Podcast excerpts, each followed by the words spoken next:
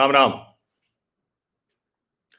चुनावी मारामारी चल रही है और ऐसे में हर राजनीतिक दल 2024 के लोकसभा चुनाव के लिहाज से लगा हुआ है। क्योंकि एक होता है, ठीक है, आप बड़े काम कर लीजिए, लेकिन उसका चुनाव में तुरंत क्या लाभ होगा? तुरंत तो कोई लाभ होता नहीं है। तो तुरंत के लाभ वाले काम करने और सारे राजनीतिक दल इसी में लगे हुए हैं। अब ज़ाहिर है सबसे बड़ा स्टेक दांव पर वो नरेंद्र मोदी का है तो राहुल गांधी का भी है।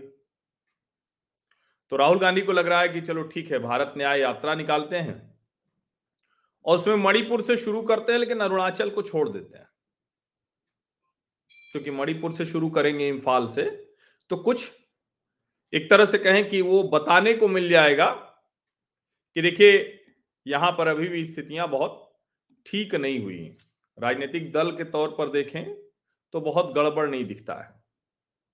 लेकिन जब न्याय यात्रा के लिहाज से कहते हैं तो ये लगता है कि क्या 2024 के चुनाव में जाते सचमुच कोई और मुद्दे नहीं रह गए ये एक बड़ा प्रश्न है।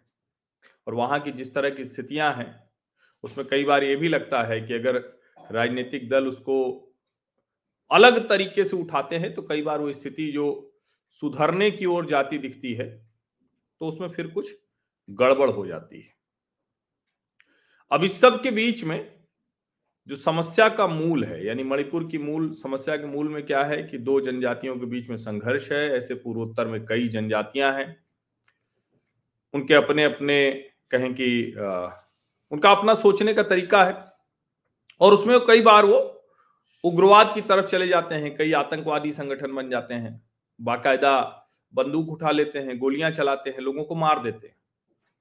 और फिर जब ऐसे उग्रवादी संगठन, ऐसे मिलिटेंट्स वो बने रहेंगे, अब चूँकि वो किसी का राज करने के लिए नहीं होते हैं, ये जरा समझ लीजिए टेररिस्ट और मिलिटेंट क्यों कहा जाता है? क्योंकि ये लोग वहीं के लोग हैं और ये ऐसा नहीं है कि कुछ अलग तरह की चीज़ कहते हैं।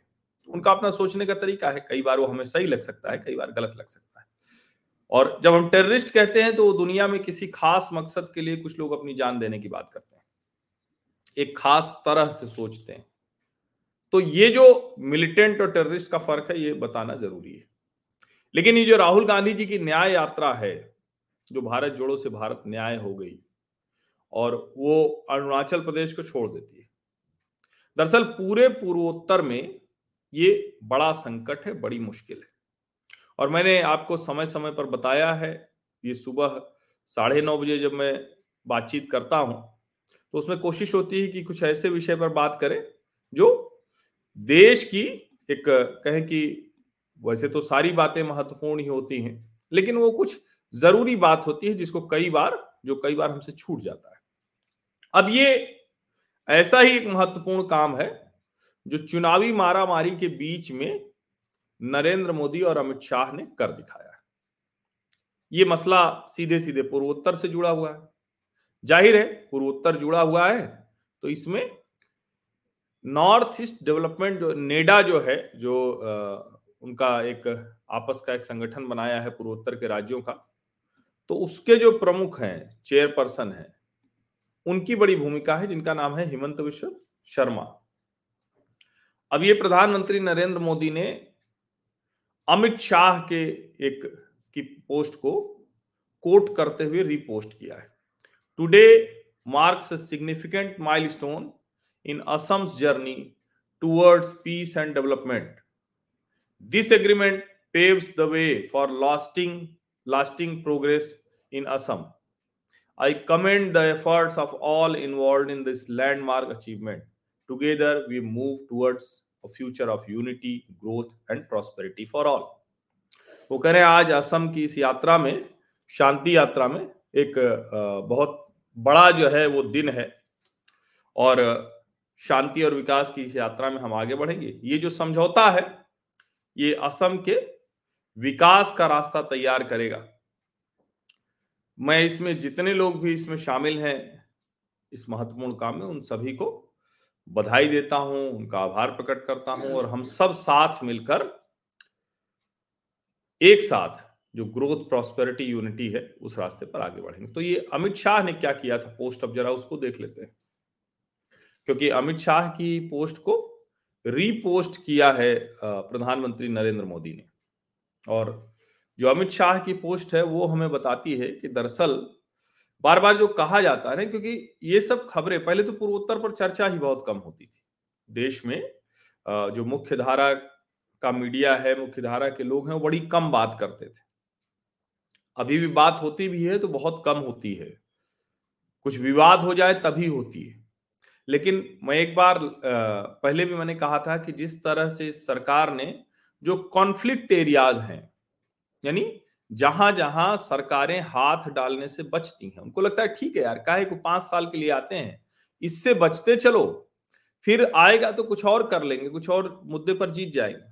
अच्छा एक बड़ा वर्ग है जिसको लगता है, चलो ठीक है यार, कुछ नहीं होगा तो क्या होगा? गठजोड़ की सरकार बना लेंगे। अब देश की जनता को यह समझना चाहिए। इसका मतलब ऐसे लोग, जब उन्होंने राजनीतिक दल बनाया है तो कोई छोटा छोटा भी राजनीतिक दल होगा तो उसकी इच्छा तो यही होगी ना कि वो अपने बूते पर सरकार बनाए। ठीक है, ये सुखद स्थिति होगी कि जितने राजनीतिक दल हैं, वो सब मिलकर साथ आ जाएँ, वो गठजोड़ बनाएँ, वो सभी एक तरह, लेकिन एक दूसरे को लगातार गाली देते रहो, एक दूसरे को कुछ भी कहते रहो और अचानक कहो कि नहीं, हम साथ आ रहे हैं, क्योंकि हमें संविधान बचाना है, लोकतंत्र बचाना है। अब ये थोड़ा समझना चाहिए। ऐसे में हर कोई कोई भी राजनीतिक दल ये सोच सकता है और यही कहता रहा कि समस्याओं को टालते रहो। नरेंद्र मोदी यह काम नहीं करते। अब अमित शाह की जो पोस्ट है, उसको ध्यान से देखिए। A historic day for Assam fulfilling PM Narendra Modi ji vision for a prosperous peaceful and develop developed north east today we have arrived at a landmark resolution to the ULFA insurgency problem of Assam Assam का ये सबसे पुराना उग्रवादी संगठन है। उल्फा ने कितने लोगों की जान ली, कितनी हत्याएँ की, कितना रक्तपात किया। और उल्फा के साथ समझौता करने की कोशिशें बार बार हुई, कई रिकॉर्ड ऐसे हुए, लेकिन जिसको कहते हैं हम सहमति तक नहीं पहुँच पाते थे। अब आज अमित शाह ये कह रहे हैं कि ये हम कर रहे हैं।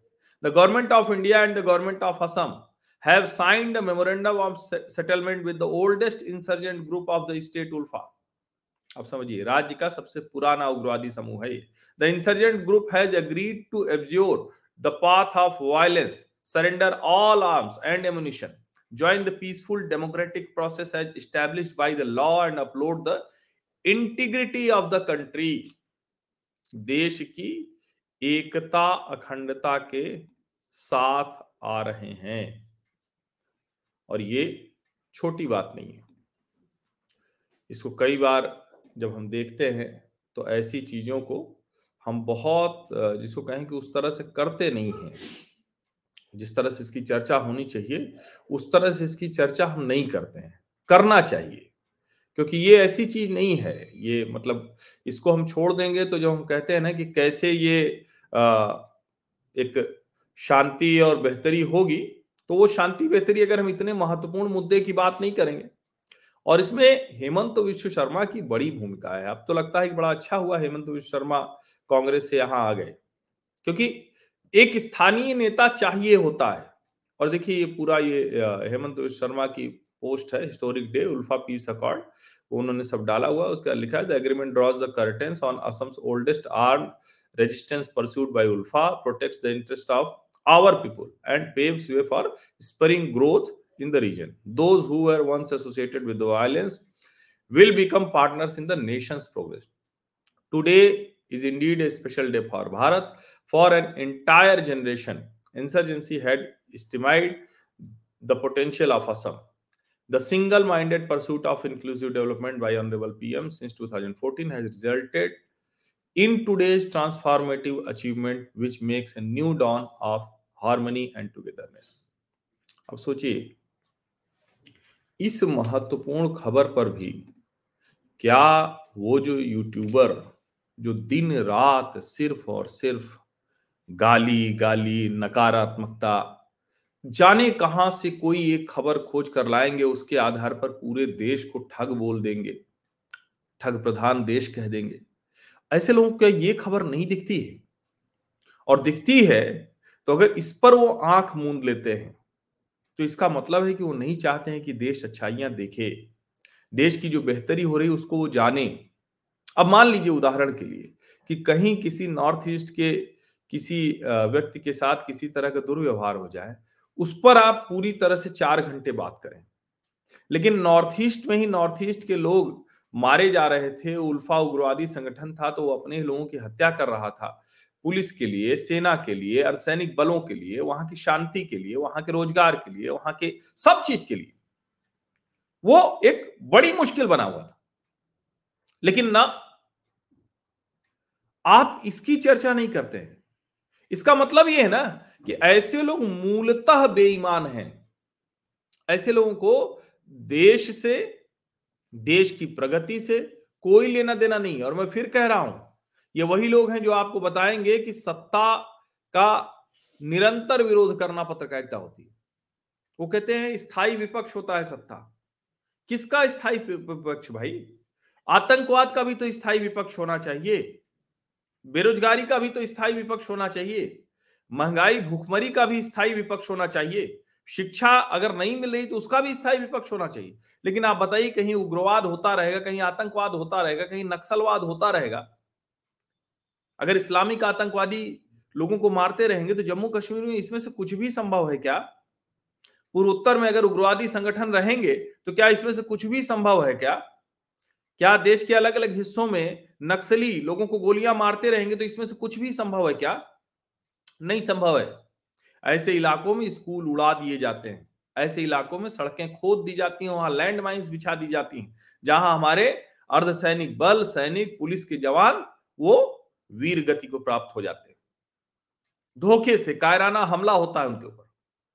और इसीलिए जब ऐसी घटनाओं पर वो आँख मूंदते हैं तो लगता है कि कहीं वो किसी बड़ी साजिश का जाने अनजाने मैं इसीलिए जाने अनजाने बोल रहा हूँ। वैसे वो इतने नासमझ लोग नहीं है कि अनजाने में उनका कोई उपयोग कर ले। इसीलिए कह रहा हूँ कि जाने अनजाने क्या वो देश विरोधी ताकतों के क्या कहेंगे?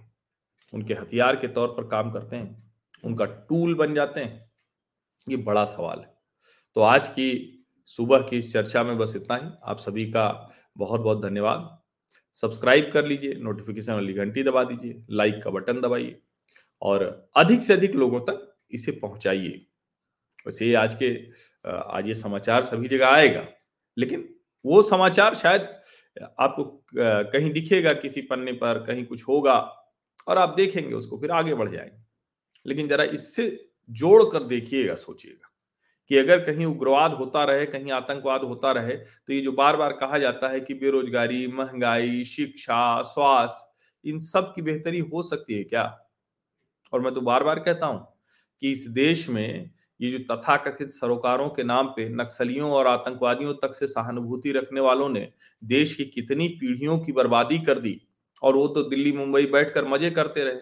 वो तो बड़े पत्रकार, बड़े बुद्धिजीवी, बड़े साहित्यकार, बड़े प्रोफेसर, ये सब बने रहे।